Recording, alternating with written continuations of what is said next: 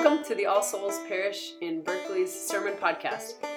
This week we hear from the Reverend Maggie Foote as she preaches from the lectionary, which this week was John chapter 6, 51 to 58.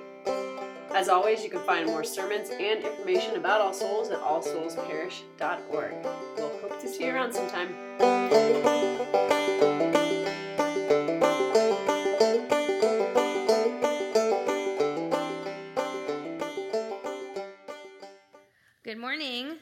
It's good to be back with you after being away. Um, I know I've been gone for two weeks, but I want to make sure we're all on the same page here. Jesus is the bread of life. Got it? Uh, I'm not sure if you picked up on that. After all, this is only the third week in a row that Jesus has self identified as the bread of life, or in our case, the living bread that comes down from heaven. Jesus really doubles down on the imagery in this passage we read this morning, though, going on to say, Very truly I tell you, unless you eat the flesh of the Son of Man and drink his blood, you have no life in you. Those who eat my flesh and drink my blood have eternal life, and I will raise them up on the last day, for my flesh is true food, and my blood is true drink. These are the kinds of lines of scripture that make me wonder what it would be like to hear them for the first time without any frame of reference. I mean, the questions start right there in the passage itself. How can this man give us flesh to eat? Of course, if you belong to a Christian tradition that regularly practices Eucharist or communion, these words, while they may sound a little strange taken out of context, are not entirely out of left field. After all, every Sunday during the Eucharistic prayers, we repeat Jesus' own words Take, eat, this is my body. And drink this, all of you, this is my blood of the new covenant. But if I hadn't heard these lines almost every Sunday for the past 33 years, I can't imagine that I wouldn't be at least a little put off by the imagery. But while I think the parallels to the Eucharist are important here, I think the repeated emphasis on the bread of life in chapter 6 of John's Gospel warrants a closer look on its own. So let's take it all the way back to the beginning. John chapter 1, verses 1 through 4. In the beginning was the Word, and the Word was with God, and the Word was God. He was in the beginning with God, and all things came into being through him and without him, not one thing came into being. What has come into being in him was life, and the life was the light of all people. You might recognize this passage from around Christmas time, which makes sense.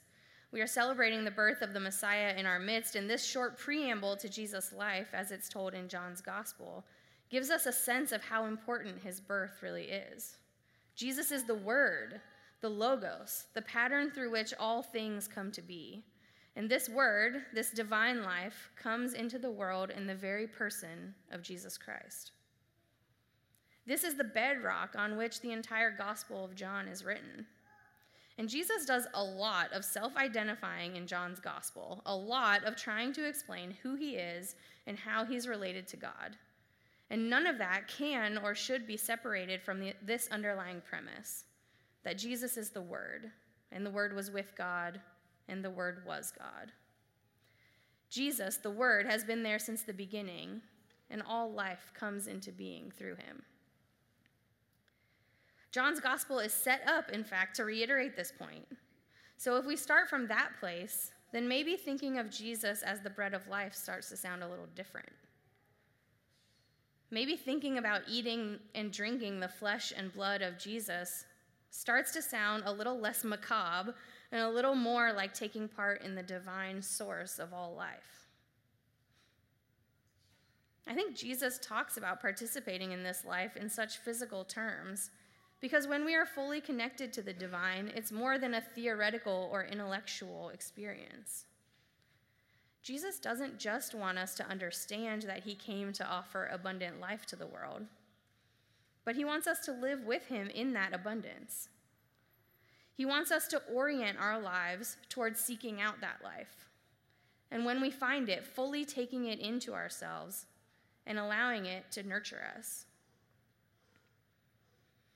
In John's gospel, Jesus offers himself up as the living bread.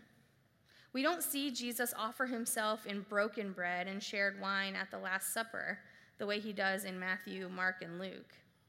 He isn't talking about a way to remember him after he dies, like we hear about in the communion prayers. We see him talk about himself as living bread here and now. In chapter 6, only part of the way through his earthly ministry. Because Jesus knows that life begets life. Inviting people to take part in the living bread means that they abide in Jesus, and Jesus abides in them. And abiding in Jesus and Jesus abiding in us means that we are made one with the Word, the light and the life of all people. Jesus is offering each one of us that which we need to have abundant and eternal life, not at some far off time in the future after we die, but right here and now. So maybe Jesus asking us to eat his flesh and drink his blood isn't so much about what we physically eat but rather about the way in which we participate in that life. When we take it into ourselves, it becomes a part of us. It courses through us and fundamentally changes us from the inside out. It sustains us, and eventually we start to recognize the need for it on an unconscious level. Just like when we don't eat and we start to feel a little off, and our body starts to send signals to us that we're hungry, have you ever been so hungry or thirsty that your primary quest in life was to find food or water? Maybe after a run or a hike that turned out to be a little longer than you expected due to a couple wrong turns, or a camping trip that you weren't fully prepared for. Maybe you experienced a time in your life when food wasn't readily available to you. I know it might be hard to imagine for us Today, in our society, when there is a sandwich shop or a convenience store on, an, on every corner, but once upon a time, a human being's entire existence was dedicated to finding food, water, and shelter. This is what Jesus is getting at, I think. That the life that he offers to us is so profoundly necessary for our surviving and thriving in this world that when we are cut off from it, we feel it in our bodies the way we feel hunger or thirst, as well as in our hearts and minds, to the point that we have no choice but to go looking for that bread of life.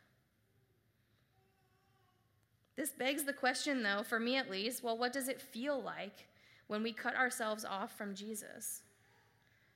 And if Jesus isn't necessarily talking about physically eating, then how do we fill ourselves up on the word? How do we accept Jesus' invitation to participate in the fullness of life, to feast on his flesh and blood, the living bread that came down from heaven? Frustratingly, I think this is a question that we can only answer each of us for ourselves. Just like we each have different responses to being hungry. For example, you might feel some might feel sluggish or tired and others become downright hangry.